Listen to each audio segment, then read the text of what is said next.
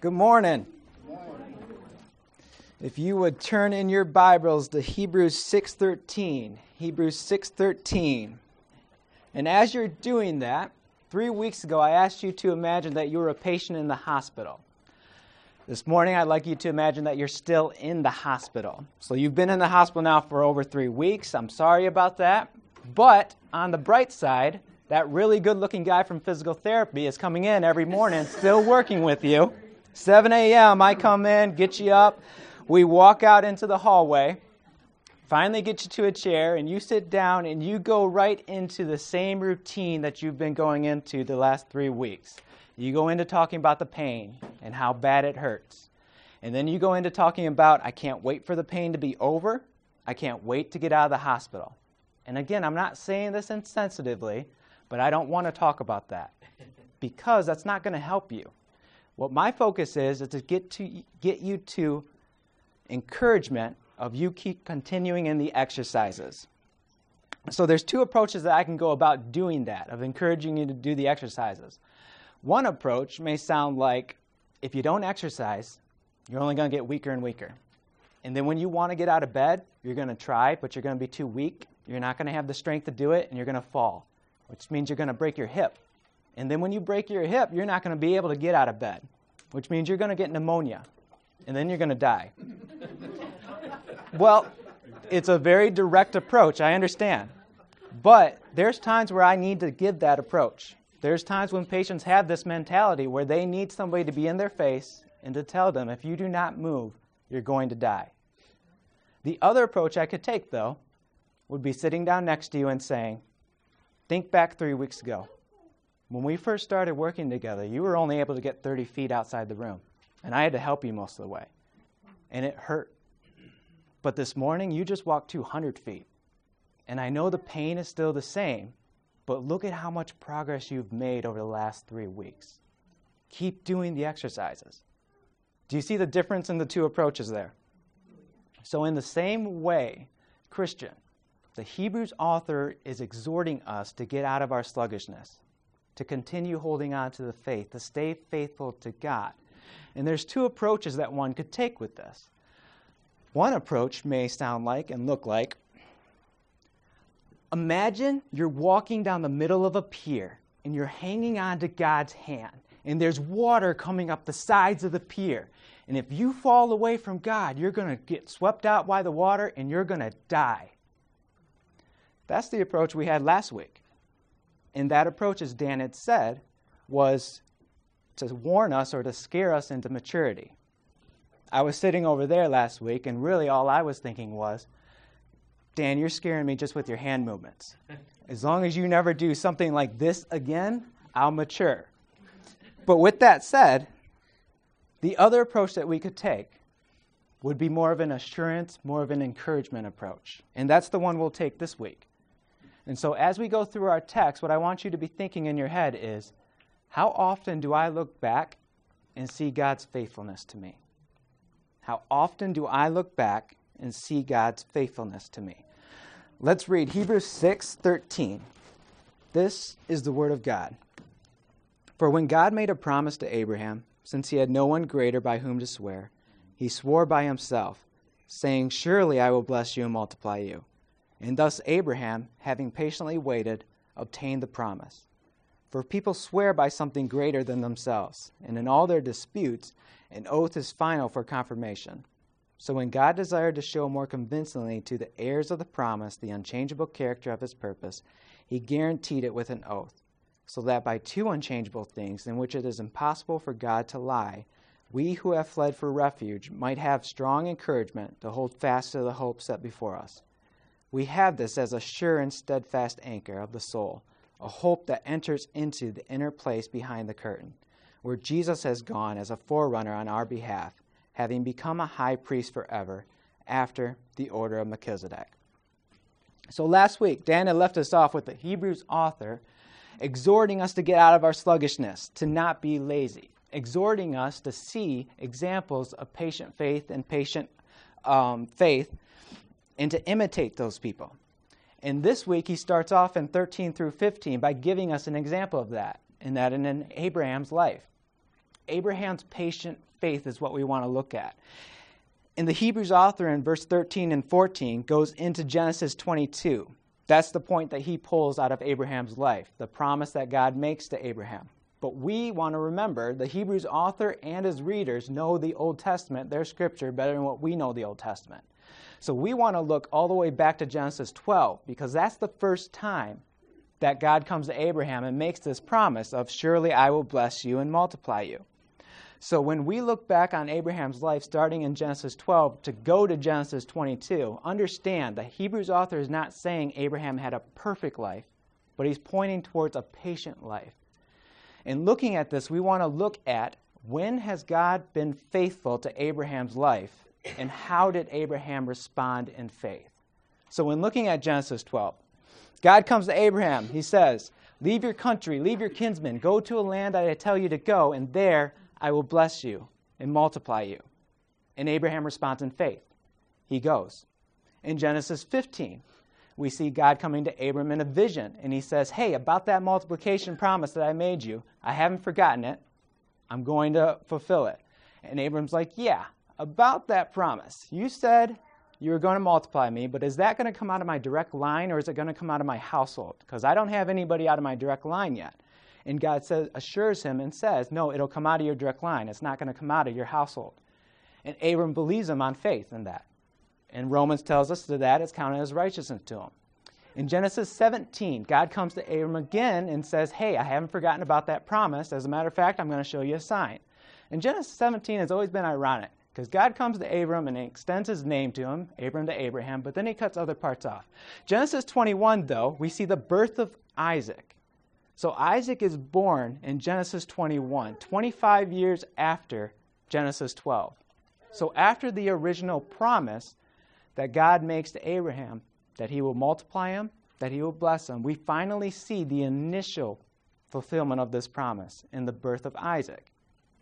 And then in Genesis 22, where the Hebrews author directly points to, we see God coming to Abraham and saying, Give Isaac back to me.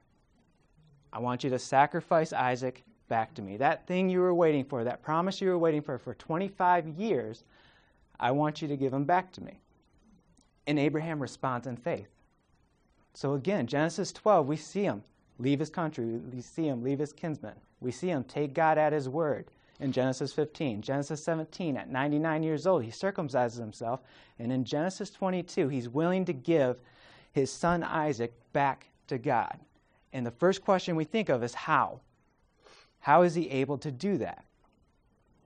And we go into the certainty of God's promise is what Abraham understands.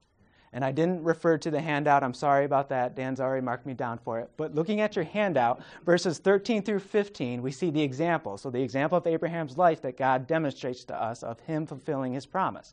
And in 7 or 16 through 18, we can see the certainty of God fulfilling his promise. Sorry, the handouts didn't even. Okay, the handouts again, handout. I'll get marked down for that too. Don't worry. Dan's got a lot that he's already writing down here. so, in the handout, verses 13 through 15, we see the example in Abraham's life of God fulfilling his promise.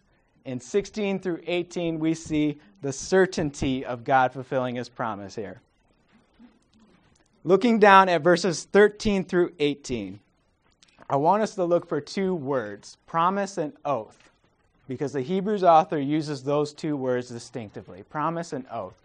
And when you come across the word swear or sworn, that's another word for oath. So, looking down real quick at verse 13, we see promise. At the end of it, we see swear, swore, so that's an oath. Verse 14 is a whole promise in and of itself. Verse 15, we see promise at the end of it. 16, we see swear. We see oath in there as well. 17, we see promise and we see oath at the end. And 18, we don't see either of those two things. But like I said, verses 13 through 17, we see Hebrews author using the words promise and oath. And he uses them distinctively. Now, what's the difference between a promise and an oath? because in the English language, we use them interchangeably. So much so that if you look in the English dictionary called Google and you type in what is an oath, the definition that comes back is a solemn promise. So the word promise is in the definition of oath. That's how much we use them interchangeably. But think about being in the court of law. When you give your testimony, I swear to tell the truth, the whole truth, nothing but the truth, so help me God. I will tell the truth, the whole truth, nothing but the truth is a promise. I swear, so help me God is an oath.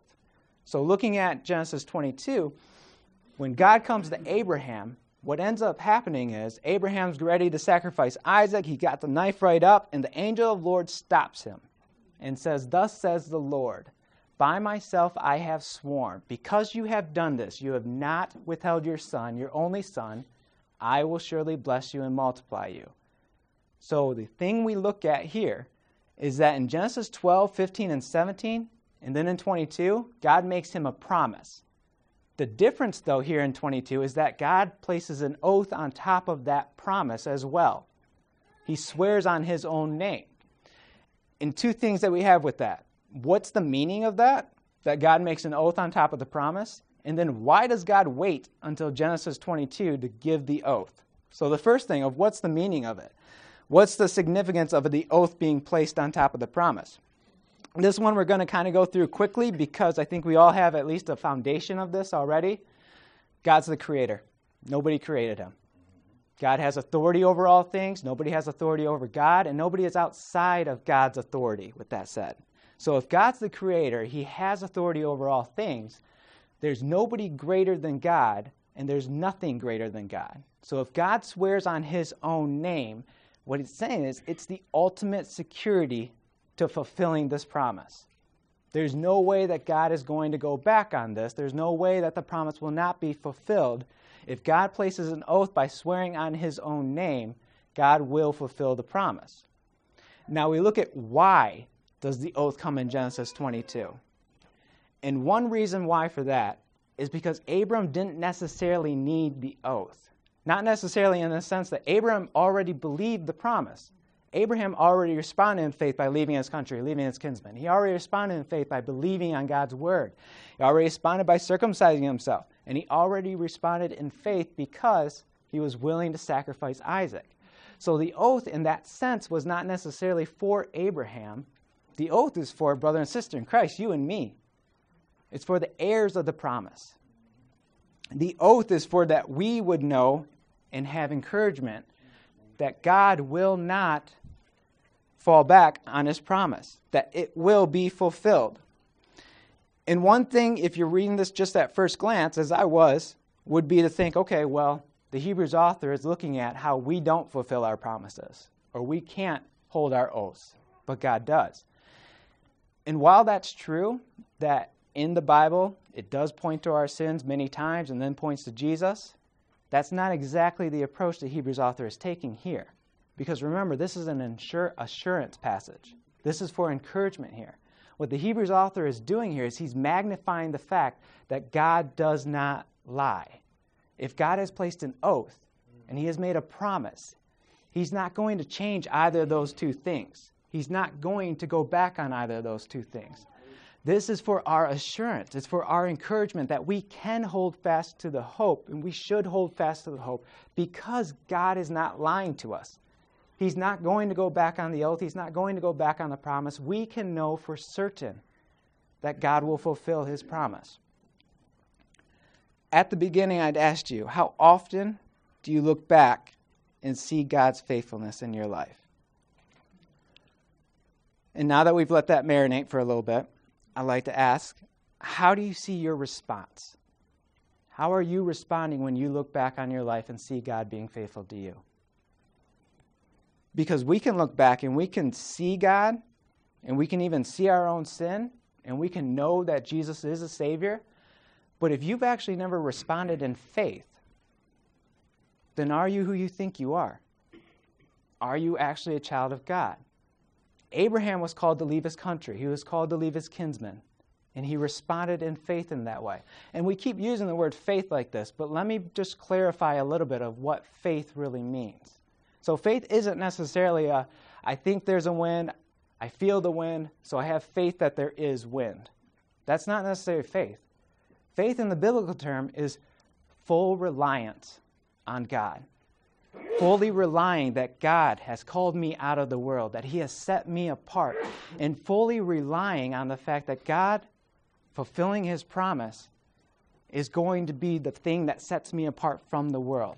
It's nothing that I have done, nothing that I could ever do that could set me apart, but it's only in what God has done. That's what we want to be thinking about as far as how has our response been to His faithfulness. Maybe you're sitting here and you're thinking kind of to yourself that you're right there. That right now you're going through a deep trial, you're going through a deep struggle, you're wrestling with a sin right now, you're going through a dry season. Whatever it may be, and for however long it may be, your stress, your anxiety might be through the roof right now. And you're thinking, I am under such a long dry season, and it doesn't feel like I'm ever going to get out of it. You've been sitting here the last three weeks, and you've heard Dan and me say, Go before the throne of God when you're in trouble. You've heard us say, Don't fall away from God, keep holding on to His hand. You've heard me say, Imitate the example of patience, faith. You'll receive the promise. And you're sitting here thinking, I'm trying. I'm trying to hold fast. I'm trying to stay faithful. But right now, the pain is really bad. Right now, I wish that it would just be over with. I wish that the trial would end. How am I supposed to hold fast to the hope? Think back three weeks ago, or even three years ago, or even 30 years ago. The trial, the struggle, the dry season you're in right now, could you have gone through it back then? Because every child of God should be able to say, no. There's no way what I'm going through right now could I have suffered through back then. Because I didn't have the faith back then. I didn't have the amount of faith back then to be able to go through the struggle now that I'm going through. Look back on your life and see the progression that God has made in your reliance on Him. And just understand that very fact that it's God who has done that because God is faithful to his promises, he is the one who's growing in your faith. You think back and you ask yourself, how much work or how much trying did I do to actually wipe the scales from my eyes? How much did I actually do to pull myself out of the darkness, to see God for who He really is? And we all, genuine children of God, come to this conclusion that I did absolutely nothing. I didn't do a single thing, God did everything because God is faithful to his promises, I am the beneficiary of that. Because God placed Jesus' righteousness on me, I can hold fast to the hope. The term in verse 17 at the end of it hold fast to the hope. Hold fast is the same term he uses in chapter 4. Before you go to the throne of God, hold fast to your confession. Hold fast to the confession that you're not there at the throne because of your own good merit. You're there because God has placed Jesus' righteousness on you. So you feel in that dry season, you feel like you're on that downward slope of spiritual just descension.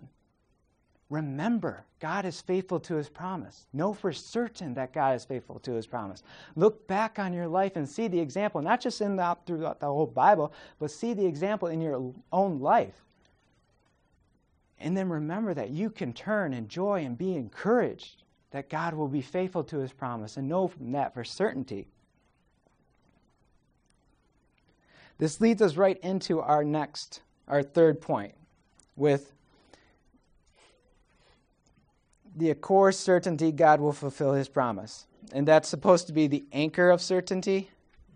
But yes, that's supposed to be the anchor of certainty God will fulfill his promise. Been in this country for 32 years. English is still not my strong suit, speaking or writing. Um, some of you came out to me afterwards and you had said, I had no idea that you could speak for 30, 35 minutes. And if we're being completely honest, some of you were sitting there thinking, I had no idea he could speak English. Um, the anchor of God's certainty that God will fulfill his promise. When we look at verse 19, we have this as a sure and steadfast anchor of the soul, a hope that enters into the inner place behind the curtain. The Hebrews author is throwing us right back to chapter 4, three weeks ago, talking about when you go before the throne of God, you know that you are there, not in your own merit, but because of what Jesus has done for you, and because God has placed Jesus' righteousness on you. And he's bringing us right back to that. How can you hang on to the hope? How can you stay holding on to God's hand and not fall off the pier? Because Jesus is your sure and steady anchor. This is Jesus who has raised above the heavens. He has ascended there and he is in the presence of God because he is holy as God is holy. He is there when you go with your troubles interceding for us because he is our great high priest. And he sits at the right hand of God because he is of the order of Melchizedek the kingly high priest, and he is there forever. Nobody else is going to be appointed to that spot because Jesus is completely sufficient in that. That's Jesus who is our sure and steady anchor. I had had a great idea for this illustration that this podium, because of all the walking I did back and forth three weeks ago, this lesson I was going to just hang on to the podium the whole time. And when I got to this point in the lesson, I was going to be like, just like the podium has been anchoring me down, Jesus anchors your life down. I was like, that was going to be great.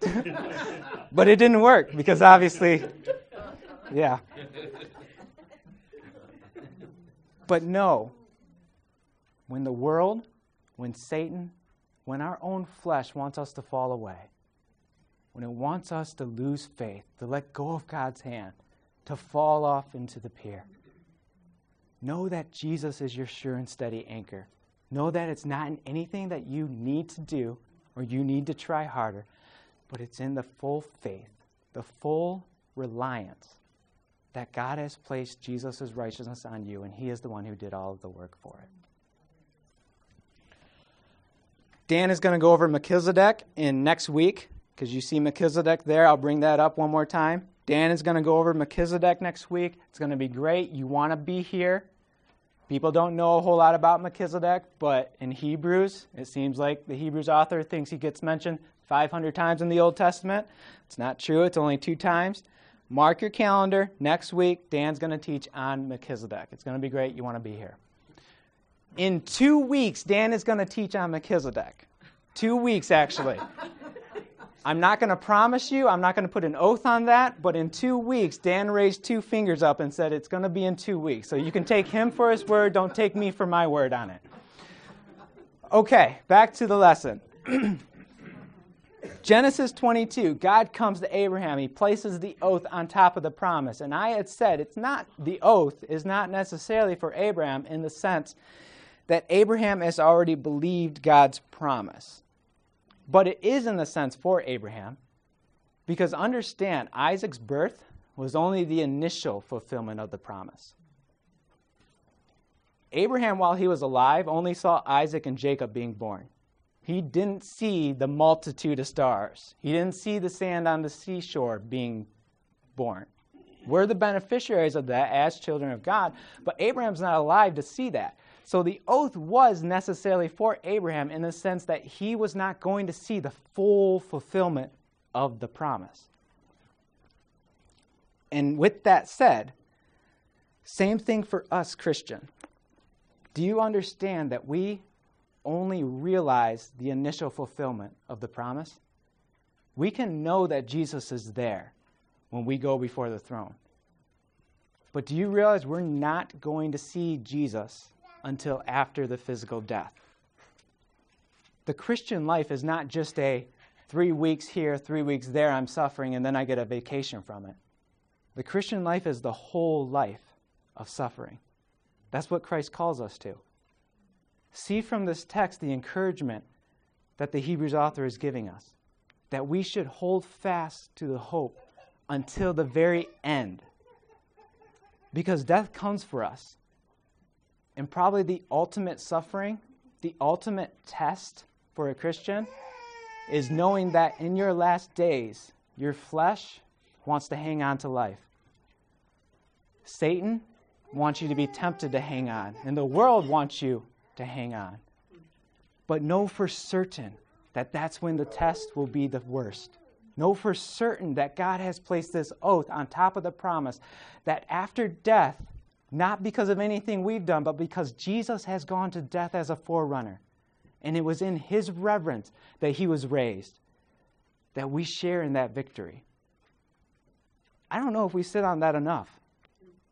Just to understand and realize that, yes, we will experience the physical death before seeing Jesus. That, yes, the whole Christian life, not just chunks of it, but the whole Christian life is on suffering. And how amazing this passage is to know the certainty that God will fulfill his promise no matter what suffering we have. We have the example in Abraham, we have the promise and the oath, and we have Jesus as our sure and steady anchor. I don't have a lot of time to go into this next part. I understand that.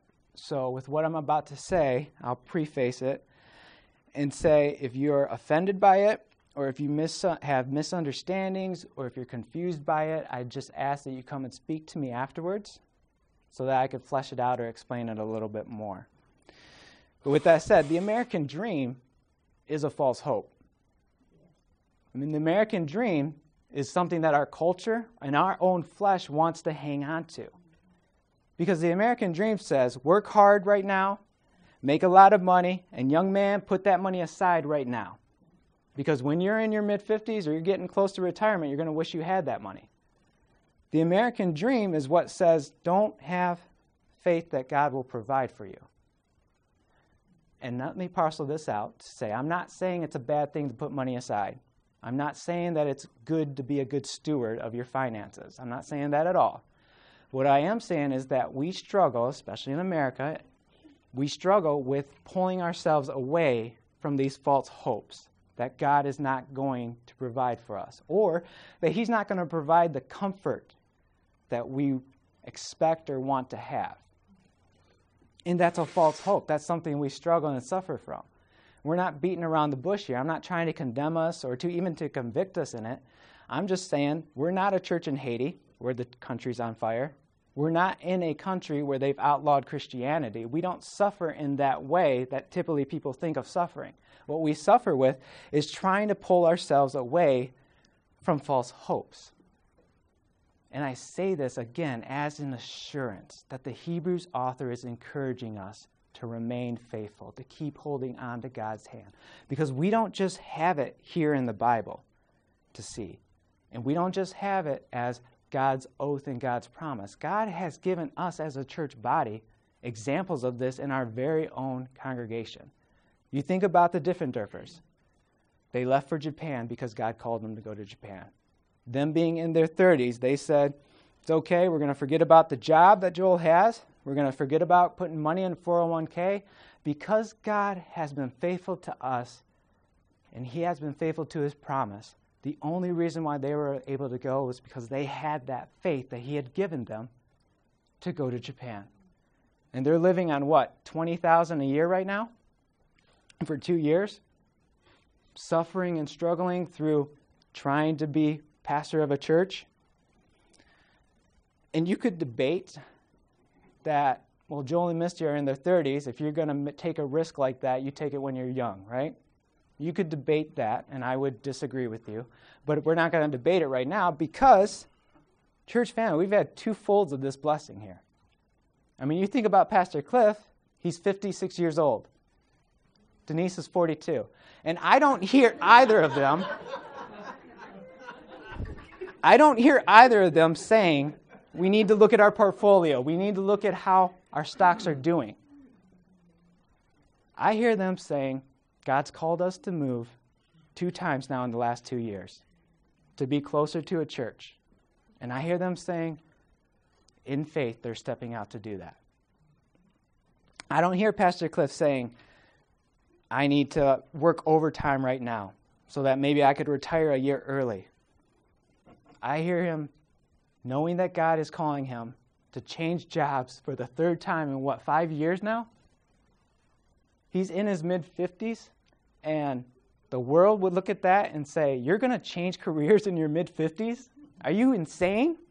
Are you crazy? And you're going to go into the pastoral ministry? Because everybody knows pastors don't make a lot of money. Associate pastors don't make any more. And yet, the pastoral world They see pastors in their 50s and 60s and they label them as workhorses because their kids are out of the house. Pastors in their 50s and 60s have learned obedience through suffering. They understand what it's like to obey God through suffering. And they still have the strength to pass that wisdom down to the next generation. They still have the strength and endurance to be able to carry the good deposit and hand it off to the next generation. Everybody knows pastors don't retire at age 65, they retire when God calls them home. And I hear Pastor Cliff saying, that's what I'm going to go do. If God gives him all 14 years of that, he's going to give all of his strength, all of his endurance. And I'm not saying this to just put them on the spot or anything. I'm glorifying God that we have this example here. I mean, do you see this church family? We have this example of God saying to the younger generation, to the whole church, you can look back on your life and you can see God being completely faithful to his promise. And it's nothing in you, but you can know with faith that if God calls you to do something, you can do it, knowing He will not forget you, knowing He will not go back on His promise. I haven't talked with many of you about the Buttermores leaving, so I don't know how many of you feel. Carmel and I praise God, though. We thank you for the example that you guys are setting. We thank you that you are showing what it looks like when Christians stand firm, holding fast to the hope knowing that God has been faithful throughout your life. I promise that I will help you move the blue couch, but I'm not going to touch the piano. you can get Johnny Pega to move the piano. Let's pray. Heavenly Father, Lord, we thank you that your word has been spoken. We praise you and only you. We ask that you be with our brother Jeff as he speaks through Philippians. We ask that you be with us this morning and with the church body. Father, what an emotional service it will be, but we lift our hands in praise to you that you have given us this example to the Diffenderfers, to the Buttermores, of what it looks like when people stand firm, not in their own self, but knowing for certain that you will fulfill your promise. We thank you and we praise you. In Jesus' name, amen.